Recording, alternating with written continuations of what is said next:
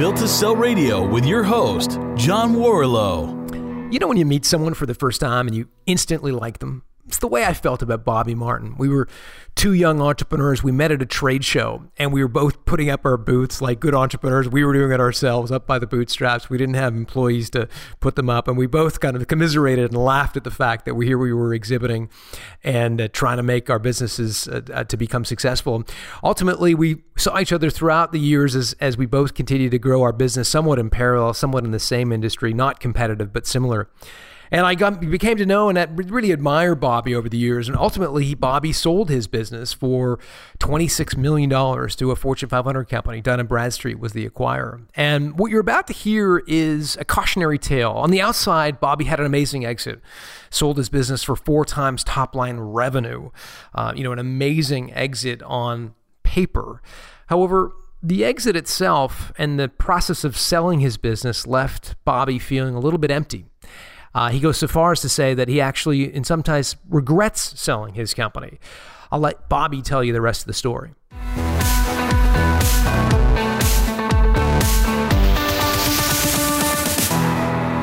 Bobby, great to talk to you. You too, John. Thanks for having me. Yeah, no, no, my pleasure. You know, I was I was thinking it's been a couple of years since we've met, but we've kind of gone through this this entrepreneurial life cycle together. I remember when we first met at a, it was at a trade show, and you guys were setting up your booth, and we were setting up our booth, and and we got to know one another.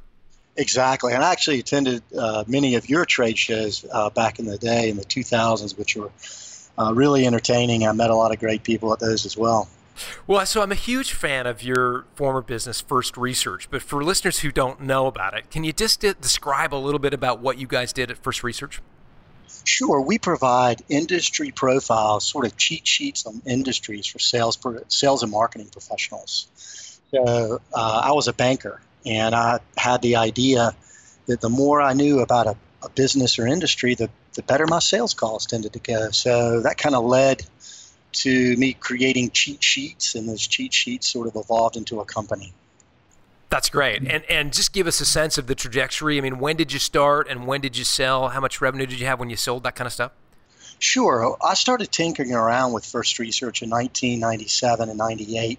I started it officially in 1999, you know, by quitting my day job. Uh, that year, 99, we, we worked for nine months I think I sold five thousand dollars worth of subscriptions. Uh, the next year, 2000, was uh, another slow year where we were just inching along, and then we started getting more and more interest. You know, these businesses take a long time to catch on, particularly new ideas. But um, by 2006, we did 6.5 million in revenue. So uh, we were adding on a couple million dollars of new revenue a year. That's fantastic. And your your customers were these large, typically large financial institutions who bought this research so that their salespeople could uh, could be better informed going into a call. Uh, that's correct. I mean, we ended up also selling to lots of small organizations as well.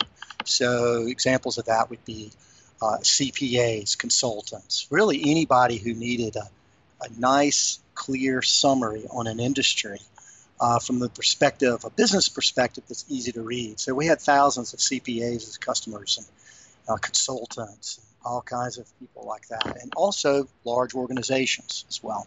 And just give us a sense when you know when you did sell the business of the six and a half million, what proportion roughly was those very large enterprise customers versus the kind of smaller CPA firms? Yeah, so that's a great question. I think uh, revenue-wise, it was primarily uh, from the large organizations, but then number of customers, of course, we had thousands of small customers that paid us a whole lot less. So it was kind of split up like that. It was a subs- it was a subscription business and still is, so that people pay annual subscriptions to have access to First Research. And it was kind of information as a service instead of SaaS, you know, software as a service. It was kind of like information as a service. So that's kind of how it worked. Got it. So it was really one of these uh, subscription businesses. That's that's super helpful. You, you mentioned the, the we. Um, who's the we in First Research? Did you have a partner? What was the, the kind of capital structure like? Yeah, sure, I did. So I had the uh, original idea, and I teamed up with a man up in Boston named Ingo Winzer, a really smart guy who had his had a small business he was running uh, successfully, but it didn't take up that much of his time. So I I took on 65% of the company, and Ingo owned 35% of the company. Uh, and then about a year later, we added Will Brawley, who is a super salesperson, and he acquired 10% of the company. And uh, that's that's how we were organized. And we never did raise venture capital or anything like that. We just uh, sort of bootstrapped it and stuck with that model. Did you have a lot of debt uh, in the business, or was it cash flowing well? What was the what was the debt structure like? Yeah, we didn't have any debt in the business. We uh, now when I first start, started in 1999, I loaned the business uh, thirty or forty thousand dollars, but that was paid back within a couple of years, and so the business was debt free after that. And so, why sell? I mean, this thing was going like a hockey stick, and we'll get to the hockey sticks principles in a minute. But I mean, it was growing fast. Um, I know you. We've met. You're you're a young guy. Um, why sell? It's it's a great question. It's a really loaded question. I'm not going to sit here and talk for three hours about it, but I could. Um, the uh, long and the short of it is uh, circumstances was led us to sell the company in March of 2007. Uh, a few of those circumstances were that I was not looking to sell First Research. I was uh, enjoying it very much, but uh, the, our acquirer, Dun and Bradstreet slash Hoover's. Dun and Bradstreet is a, a large uh, publicly traded information company, uh, and owned another company called Hoover's, which is a sales and marketing tool that they had acquired a few years ago. They approached us in 2000, late 2006, really I should say mid 2006, and actually learned they learned about us. I believe, of course, this is my opinion at a trade show, one of their sales professionals who's really good from Hoover's walked up to the booth and asked me a lot of questions about First Research, and she said, We should buy you. And it wasn't that long after that folks from uh, Hoover's and Dun and Bradstreet started contacting us. So I was open minded to anything. You know, I, uh, I had no aspirations to sell the business, uh, but I was open minded as well. That that's kind of what led to it. The other thing I'll say is why did I sell the business, or we sell the business, I should say, is that First Research was in a transition point. So, you know, for the first three or four or five years, Ingo Winzer, Will Brawley, and a couple of the other people who were early founders of the business ran the company. And, you know, we got to five, six million dollars. I wanted to keep growing really fast, and I had hired a management team. In other words, people smarter than me in particular areas, such as marketing, as an example, or accounting, or whatever the area of expertise. And now the management team was running the company, and I was trying to keep those high growth rates, and it was causing a bit of strain, uh, as you would expect, these growing pains. And so the business was becoming more stressful to run you know, as the president slash CEO of the business and we were adding a whole lot of new salespeople. And I had always run the sales organization, and so we were going through this difficult transition where I was trying to let go of sales and was having a difficult time with it. So that made it a little bit easier. I also think we got a, a for us what was a good price, so we liked the price. I think that price was a win-win for both organizations, and so everybody's objectives were met. So, so that's kind of a long answer. So be, before we get to the price, it, it sounds like then, you know, it was a push pull a little bit in, in the case of certainly you were pulled into or drawn into a discussion with a Fortune 500 company who wanted to buy you, but there was a little part of you that was also um, maybe feeling. Um, like you wanted to get out the stress of of going through this growing pain formalizing the management team uh, was also frustrating personally Sure. And I don't think that frustration led to me thinking, man, I'd like to quit. Uh, that's just uh, not really in my personality, but I do think it made it a little less fun. You know, once a business, it was really fun to grow from, you know, zero to a million was totally exhilarating. One to five million, growing it from one to five million was likewise uh, really exhilarating. And uh, challenging as well. But then once we got over 5 million, it was becoming clear to me that 5 to 20 million was going to be a little less fun. It's more, one manages more complexity, and I think that's the bottom line. And so, I mean, can you give us an example to kind of paint the picture of, of a, uh, and it doesn't have to be a big, big example, but maybe a story that comes to mind when you think about uh, some of those growing pains that that it just wasn't as fun anymore. Maybe a maybe a, a conflict you had in the sales organization where when you were a one million dollar company, it would have been a five minute you know conversation, but at a six million dollar company, it became a frustration. Oh yeah, that, that's a great question. Yeah, I think um, an example would be that as I told, as I mentioned, I had run the sales organization myself, and we we had used a particular sales model which was primarily based upon uh, cold calling and relationship building. It was a bit old school, but it worked very well at our price point. And once we got up to a certain point, we decided to employ a more modern sales uh, model that involved lead generation and vetting those leads and then pushing them through kind of a process, a funnel, if you will, which is a modern sales uh, method today.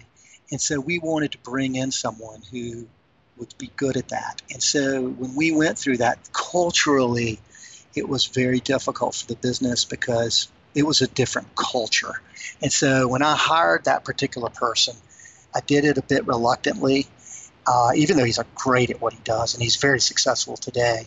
It was very stressful for me being in the middle as the organization sort of transformed itself from what it had been, which is a relationship building sales model, into a more software type sales model. And it was stressful trying to make that transition, have people report to someone new, et cetera.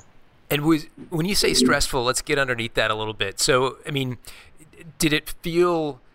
Do you think he's a better salesman than you? No, I think he's a different salesman than me. I think he uh, he's a very smart individual, and I think he, he, he had the ability to run that particular sales model really well. But I think there wasn't enough mutual respect both ways. So mutual respect meaning I didn't appreciate his sales model as much as I should have, and he probably didn't, to my mind, appreciate my old school relationship building sales model as much. And so that's what that's what caused it to be, you know, somewhat difficult to transition. Yeah, yeah. Yeah, the I guess one of these the, the lessons learned here is this is as founders, you know, we grow up doing um, doing everything right, and and it's a lot of learn by doing, but we those scars and that that protective shield becomes part of who we are, right? And we're I mean, not putting words in your mouth, but we become uh, certainly pretty proud of what we've accomplished. And when quote unquote professional management comes in, there's a little bit, at least from my perspective, that that I need to be acknowledged for what I've built. Uh, while I appreciate what you're bringing to the table, there needs to be a bit of an acknowledgement on the other side as well. Uh, you nailed it, man. That, that is a great way to put it. And you know, it's like everybody has to transition from a uh, the business being more of a uh, creation process into more of a corporate process. So you know, from zero to five million, I, I could become an I could be an entrepreneur. And once I got over five million, I had to become more of an executive. And eh, I don't know if I really grew up and wanted to be an executive. I want to be an entrepreneur, you know. so. so let's let's get into the sale itself. So so along comes Dun and Bradstreet, this huge, massive Fortune 500 company and tell us a little bit about that process. I mean, th- that you did not solicit them but they came to you. But just walk us through what happened next. Yeah, they contacted us about uh, partnership opportunities and you know things we could do together because we were so synergistic. Because Hoover's provides information about executives, um, it provides information about businesses, yeah, and it didn't have a lot of detail necessarily at the time about industries. When you that when they used that partnership word, did you know that was code for we want to buy you?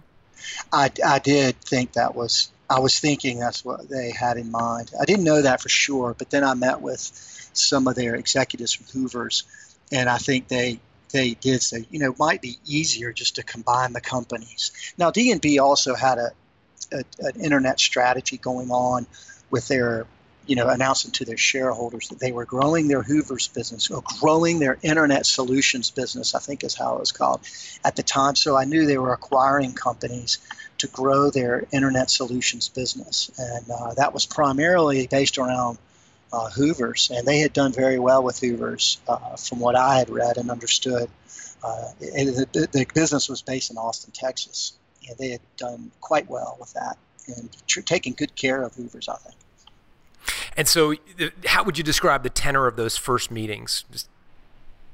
Uh, we in those first meetings were the very beginning there were conference calls and we would discuss kind of what we can do what we could do together. Like you know what are some ideas that we could serve our customers our, our customers better? So what types of customers do we have? What cus- customers do they have? And how could we serve them better by doing things you know together like combining our products for example or combining our sales efforts or our marketing efforts. And did you know during these conference calls that this was all just a facade that this was a dance that you knew was leading to an acquisition offer? Or were you genuinely going through those meetings like maybe this isn't going to turn out to an acquisition maybe this is just going to be a partnership? Yeah so that my instincts were that they probably wanted to do an acquisition but i didn't know and quite frankly i I was really pushing hard for a partnership. I really love that concept of doing a partnership with those companies. And so, uh, but I didn't know for sure. You know, I mean, I did know for sure after I met in person with some of the executives when they said it might be easier to combine the companies type of thing. And so, take us from that point. So you met physically. Did you go to Austin, or did they come to you? Uh, they came to us. So they're on your premises. Um, take us through that discussion. Did so the, the the other side raised the issue of maybe we should combine the companies, and then what did you say? Um, I think I, if I recall, I think I said that I don't really want to sell the business. As, as what I said, and and I talked about why I didn't want to sell the business, and you know that it was uh, that I thought we could accomplish the same things financially by being separate organizations. But then I also prefaced it probably with everything's for sale type of thing. That that's probably I think I believe that's what I uh, we, we talked about in general. That sounds yeah. So a, yeah. a classic line like I mean you know I don't want to sell. I think we should create a great partnership together. But I mean everything's for sale at, at the right price. Would you have right. used something like that with a smile on your face? That's that's right. Well, yeah, without the smile on my face. I oh, really? I, I, don't think I had a wry grin or anything like that. I think I just said, you know, everything's for sale, and you know that was primarily those weren't in discussions with a lot of people. That was more the leadership from Hoover's. But I'm interested though, Bobby, because we've met, and I find you to be oozing with Southern charm. I mean, you're a, you're a, you're like a super nice guy to meet. You've always got a smile on your face. Uh, you know, you seem like a super genuine person to meet face to face. Did that did that uh, southern sort of hospitality follow through in those meetings? I mean, were you very kind of genteel and smiley and happy, or was it? Did you have a really game face on in those early meetings when you were pretty serious? Oh no, I was. Uh, I was definitely uh, uh more affable and outgoing and positive and okay. excited and interested. But I certainly wasn't um, playful about the merger type discussions. You know, playful and like goofing around necessarily. I was more, eh, you know, I don't know. You know, I was being honest. That's what I was being. I was trying to be as honest as I could be. That's Got it. So take us up to the next uh, round of seriousness. So you say, eh, maybe, but you know, everything's for sale. Um, did they? What, was the next step? Did they come to you with an offer? What, what, just take us through that. Yeah, they uh, they they keep. Uh, I think most acquirers, uh, as they were, they would uh, keep things uh, very uh, top level and non-committal, which is exactly a good way to do business. And so they said, "We think your company might be worth this range," and then I would say, "Well, that you know, we're apart because I'm not going to do that." And then they were smart. You know, they uh, they weren't never they were never desperate. They waited a couple of months. You know what I mean? They didn't beg or anything like that, or come back a week later, a day later. They sat on it for a long time, which was absolutely fine. I was more interested in the partnerships anyway. So they ultimately acquired the business, as I understand it, for for twenty two million dollars, and then another four in in future incentives. Is that right? That's correct. So tell me in those early conversations if they ended up at 22 like where were they at and where were you at and, and, obviously you guys met somewhere in the middle Um, yeah, you know what? I'm not sure I could talk about the actual amounts just because of the confidentiality in it. But I think, you know, basically, you can imagine it was a 26 and a half million. So they, you know, we were probably 30, 40% apart type of thing, if I don't recall. And then you kind of meet sort of in the middle, but, you know, that kind of thing. So it was, it was like that. It was real broad at first. And then, you know, eventually it lead to term sheets and that type of thing. And people listening to this might be saying, holy crap, $6.5 million in revenue. And he did a deal for $26 million. That's like more than four times revenue. It must have been an astronomical multiple on your EBITDA. Yeah. So, yeah, that's, um, yeah, we did fine. We were, we had a good business in terms of um, how we managed it uh, with profits and that kind of thing.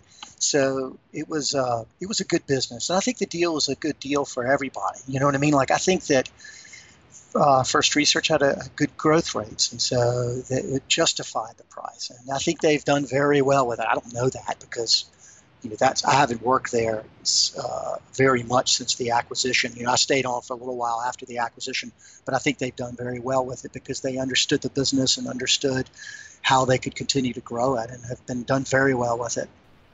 What was the what was the stickiest part of the negotiation itself? Yeah, that's a good question. Um, I think it the stickiest part.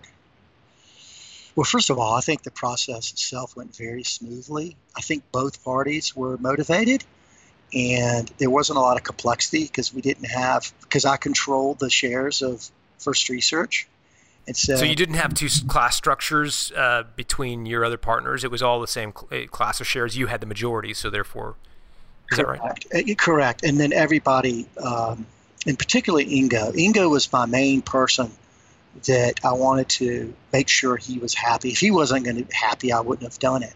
But I think it made sense for him. He's a little bit older than me, and so it made sense for him more so than myself. I'm 46 years old. At the time, I was, I guess I was 38, maybe, something like that.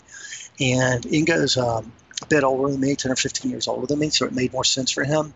But I didn't have to run around and uh, herd cats with the merger very much. Really, it was quite simple. And uh, but there was complexity with it, of course, around you know we have uh, not stock options plans, but plans very closely aligned to stock option plans at First Research. So we had to work through that, and um, but it was an amicable process. I would say it wasn't that. Once we agreed upon the price, I don't think it ever got, you know, to uh, difficult to work through. So you agreed on a price in a letter of intent, essentially, that that was contingent on 60 days of due diligence.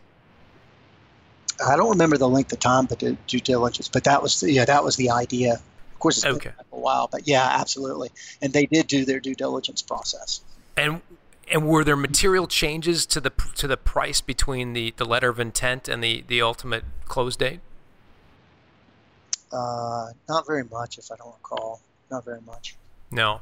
And then during the due diligence, I mean, for folks who have not gone through this, I mean, um, I've heard it described as the entrepreneur's proctology exam. It being, you know, the, the most horrific 60 days of your life. So, what what was it like for you, and, and what, what advice could you give other entrepreneurs about to go through due diligence? Well, okay, so that's a great question. So, it, it was very detailed. Um, they had to go through everything. But see, I have a banking background, so I was a banker, and I used to lend money to businesses. So I totally get it. And so I had no problem with that because if I put myself in their shoes, if I was going to acquire a company and pay lots of money for it, I would want to understand as many details as possible. And so I had absolutely no problem with them asking for all kinds of things, and I provided it with you know no problem. If I don't recall, that's that's how I remembered it. So, so give me an example of the minutia, the level of detail it would go to to try to understand your business. So, to, just to illustrate for other entrepreneurs listening, sort of how much detail they might ask for in the due diligence process. Oh, so um, I think they need a lot of details about processes. You know, how, how we do things. like, give me an example. Uh, how our how we serve our customers, for example, like the steps by which we serve our customers, or that type of thing, or maybe a list of our customers and how much um, you know, each is paid and that kind of thing, if I don't recall. It's, it's hard for me to remember exactly, but there were certain, I do remember lawyers, it was mostly between the lawyers and the lawyers being very involved with the information. Of course, if there was anything confidential that we, then we couldn't provide it to them or vice versa. And so it was, it was that kind of thing. But it was, you know, they basically wanted to learn everything about the business before they bought us. And is that were you worried that that that might come back to haunt you at all? I mean, because they were in the same business, uh, you know, roughly, and the deal, the the letter of intent, I'm assuming had an out clause for them. There wasn't a breakup fee. Um, correct me if I'm wrong. So you were sharing all this detail with them. They could have then turned around and said, "Deal's off. We're going to take that information, Bobby, and uh, and use it against you." Yeah, absolutely. I, I was concerned about that. Um, not real concerned. I, it didn't keep me up at night, but it um, it's I, I, saw that as a reality of the situation, and that any company who's buying another company has to go through that process. So you have to get comfortable with those facts. Is that if the deal doesn't go through for any reason, that you've now given this company who's a potential competitor all your information. I also think there were non-disclosure agreements and I think that the people that were going through a lot of that due diligence wouldn't necessarily apply it directly because they're an ethical company. You know, they really are a very ethical company. And I saw that through and through when I worked there. So I, uh, yes, is a short answer. But I just, and any, any other thing to know about me, I think, as for your listeners, is that I am a bit naive. And I think I was a bit naive through the process. And that theme uh, there's a book by Bo Burlingham, uh, somebody you know well, I think, called Finish Big. It was the fr- it was the best book that I know of that anybody who owns a sex- successful business that could be acquired should read. And if I had read Finish Big before, that I would have been quite as naive as I am. It's a great book, by the way, and if you haven't picked it up, go pick it up. It's you know it's a, it's a definitely great read. We've had Bo on the show, by the way, and uh, and he was uh, fantastic. So for sure get that book uh, Big by Bo Burlingham. So to go back, Bobby, um, through the process, you know, if you had to do it all over again, and I'm thinking specifically about the negotiation for a moment, um, knowing what you know now, what would you do differently? Well, first of all, I read that book because I didn't. I, the things I miscalculate, I didn't miscalculate the process itself because you know having that banking background and have an appreciation for um, just how business transactions work in general. But I think my most of my being naive and my naivety was based around the consequences emotionally of selling one's business. So if I knew what I knew now, I would have not taken the process of selling my business so lightly because that business, First Research, had defined my professional career. And, you know, somebody's career is really important to who they are as a person. And it was my dream come true. I was stuck in a banking job that I didn't really like. I didn't like being a number. In fact, I despised it. It felt really hopeless to me. And the fact that I could start a business and be part of something really cool that sort of identifies more with me as a person and when I released it, it was like a divorce. I mean, it was like I had lost my. It was by, by my wife had left me, but she left me a bug some of cash. But what I really wanted was my wife because, you know, what I already had was really cool, and I'd already accumulated a lot of money. So it's interesting because people ask me a lot, "Do you regret selling your business?" And I've said for many years, yeah, I think I do regret it. I don't regret it when I'm crying at night because I've done all kinds of neat things since then, and life is just fun to live. So there's all kinds of things, but I probably wouldn't have done it again. But now I look back on it differently, and the reason I do is because so many cool businesses have started from employees and partners at First Research who have started phenomenal businesses. Some of many of which I'm involved with as a partner, and so now it's now I have five businesses that I'm really involved in that I love very dearly. So it's worked out in the end. Everything goes full circle type of thing. Does that make sense? It does. So, I mean, walk us through that period emotionally for you after the sale of your business. Um, you know, from the, the check clearing to what were some of the feelings? Can you describe that for folks so that they, if if they're going to go through this process, they can learn from maybe your journey? Yeah, sure. It was very difficult for me um, emotionally and physically, and for many many reasons. One is the the, the sense of loss that it, the loss became clear to me because I was no longer in charge of First Research and I had to adapt to the way that Hoover's and D&B were doing business. And I think they were smart and they had great business methods, but they weren't mine. And so that was very difficult to absorb. Uh, I ended up with all sorts of psychological problems uh, after the merger. Uh, not psychological, it was affecting others uh, too much. It was mostly internal and I was visiting a psychologist, trying to deal with it.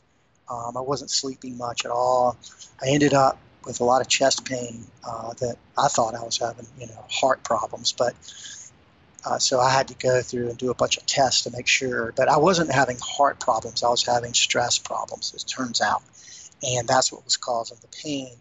Uh, you know, what kind of what I look for that is don't take if you're considering selling your business, do not take that lightly and do not think that that's the goal like the goal is to sell. And it never was my goal but you know, there was a lot of buzz about how cool it is to sell your business but it's really not that cool. So it, it, it, for me it's not cool. For other people it could be. So how did you go beyond i mean you, you met with a psychologist who helped you through this um, did, did they identify what the issue was. Was it this this sense of loss, this sense of uh, lacking purpose that that Bo writes so well about? I, think it absolutely was. Uh, I think that, that I didn't realize it, but a lot of my sense as a person was tied up with first research, and not in a bad way. Some people say, "Oh, that, this per, this person doesn't care about anything but their business." that's not how I was. It wasn't that. It was that it was a big part of who I was. It wasn't only a part of, of what I was, but it was a huge part of what I was. And so when I had that, I had a huge sense of loss. And that was very difficult.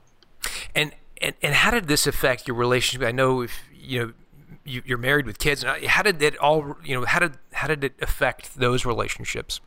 Yeah, so that's a great question. I think it did affect our relationship. We also had small children, so at the time we were having very young children, you know, two year olds. And I think that I was dealing with it and dealing with it through uh, being alone a lot and being kind of down, and that spills over to your family and your close relationships. So, my wife, I think uh, she she was great through the process, and there was nothing collapsing about it necessarily, but it was a very difficult for our time for our marriage as, as well as I was dealing with that. And my wife was you know, great throughout it. She was trying to raise small children. She was trying to, you know what I mean? Like it's not that easy. So it was a tough time. And that's what I, that's part of the reason I say I wouldn't have sold my business is just how much it carries over to your personal relationships. I did, I grew my hair out really long after I'd left the business. My hair grew really long and everything like that.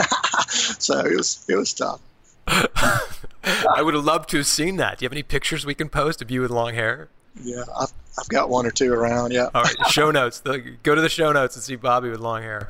Um, fun side. I mean, notwithstanding the, the emotional challenges and some of the physical challenges you described, was there was there anything? I, I asked this of everyone I talked to, by the way. Was there anything you went out and bought? as a sort of trophy for yourself to you know of having sold this business anything fun that you can share with our, our listeners yeah i love that question because it deals with the you know, finan- like the rewards financially of owning your own business or selling your own business. And uh, I did end up buying a really cool mountain place that we just love and we use. It's like a cabin type place in the mountains in North Carolina.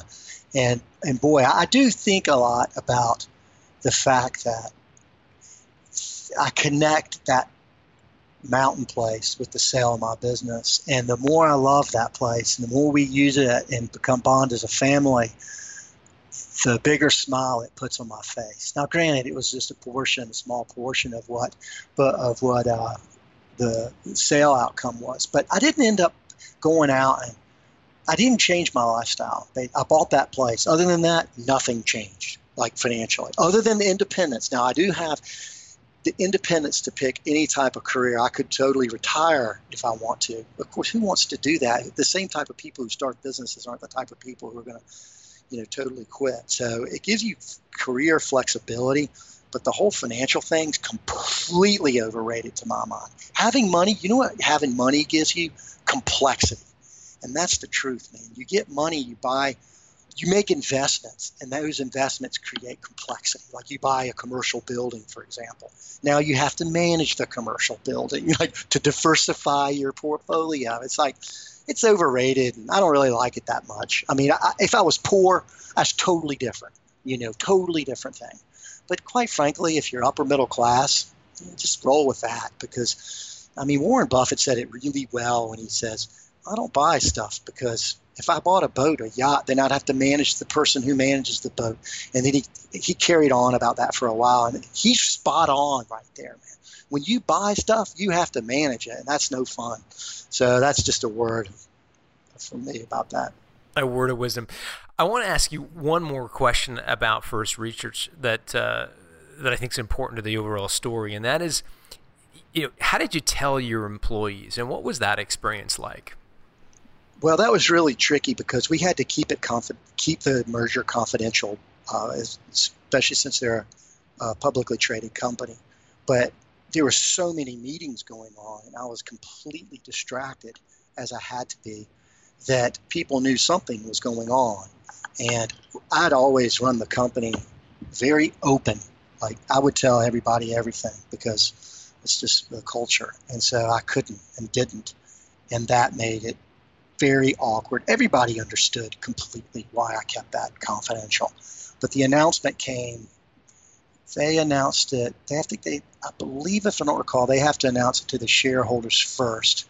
So you know, within five minutes after they announced it to their shareholders, not that it was a big deal to their shareholders, small potatoes for them, but that's just how it has to be with publicly traded companies. Then we uh, immediately announced it to ours. That's how it kind of went, I believe. And how how was that announcement? And was it was it an email? Was it a all hands meeting face to face? You up on stage? What what did that look like? It was an all hands meeting face to face, and they they came as well. Some of their executives came and uh, answered all the questions. They did a great job, and, and they also have great benefits at, at D&B, and so they were pleased with the benefits packages and all this. I mean, it was good. You know, it was a good thing for them. What was the reaction among the staff? Um, you know, I think it would be different with each individual. Each individual is impacted differently, or in their minds thought about it differently. I think so. Their reaction was, you know, congratulatory. They were amicable. A couple of them were a little bit disturbed by it, but we just worked through those issues one on one. It was fine. And so, did they benefit financially from the sale because they had stock options in the former First Research, right? Yes, correct. They did and uh, they did. So Dun Bradstreet was able to, to sort of help them participate in some on some level, or, or you guys were. We we did, yeah. That was our plan. So that kind of that happened at the merger time. You know what I mean? Like with a transfer of money went from the lawyers, and then the lawyers paid off people who were owed, which is primarily through the stock uh, equivalent of stock options type things. You know, that's how they did it. The lawyers t- took care of everything.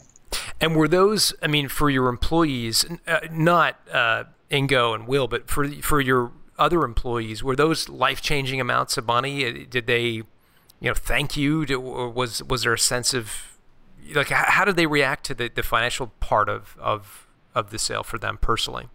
Yeah, I think um, that's a good question. I think uh, for five or six people, it was a le- I'm guessing a life changing amount. Uh, well, life changing might be a bit of a stretch, but you know, people ended up with seven figures type of thing. Um, and uh, yeah, I think they were appreciative for sure. And it also gave their own careers flexibility. And that's the thing that I'm really happy about is that some of them, you know, some of the smartest people, they went and started their own businesses. I guess they figured if Bobby can do it, I know I can. and they were right. You know, they've done really well at these businesses. So I think that's the big thing that came from it is the, out, outshoot of other creative ideas and great business models. And it sounds like you're involved in some of these businesses. So tell us what you're doing. What you're doing now when you're not in the mountains. What are you up to? So yeah, that's a good question. So a few things. One, I'm, I'm an angel investor, so into five or six different companies, and and I've just loved that. I'm not a I mostly own minority shares of businesses between 10 and 40 percent, and I mostly uh, instead of trying to manage those businesses, I act as an encourager, and uh, it's a very exciting part of my career. The other thing I've done, I've started Vertical IQ, which is a company that provides industry profiles, kind of like First Research, but they're provided to the banking industry. And so we've done really well with that. I've just recently become active chairman. I was president, and we just hired a, a new president, and I became active chairman. And then I've written a book called The Hockey Stick Principles, which is about all the, a lot of these things we're talking about. And the Hockey Stick Principles will be released in April 2016. And there's a website, you know, for it, hockeystickprinciples.com. But that's been, oh, I've loved it because I've interviewed all these really interesting entrepreneurs like Doug Lebda and Bob Young from Red Hat. And it's been awesome. That's fantastic. So to reach you, Bobby, uh, hockeyprinciples.com? Hockeystick hockeystickprinciples.com. Hockeystickprinciples.com. Bobby Martin, thanks for joining us. Of course. Love being here. Thank you, John.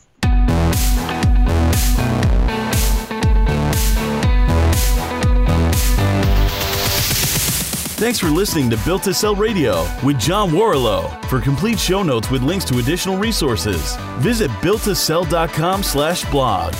John is the founder of the Value Builder System. To find out how to improve the value of your business by 71%, visit valuebuildersystem.com. John is also the author of Built to Sell, creating a business that can thrive without you, and the automatic customer, creating a subscription business in any industry. Connect with John at facebook.com slash built to sell or on Twitter at John Warrillow, W A R R I L L O W. Thanks for listening.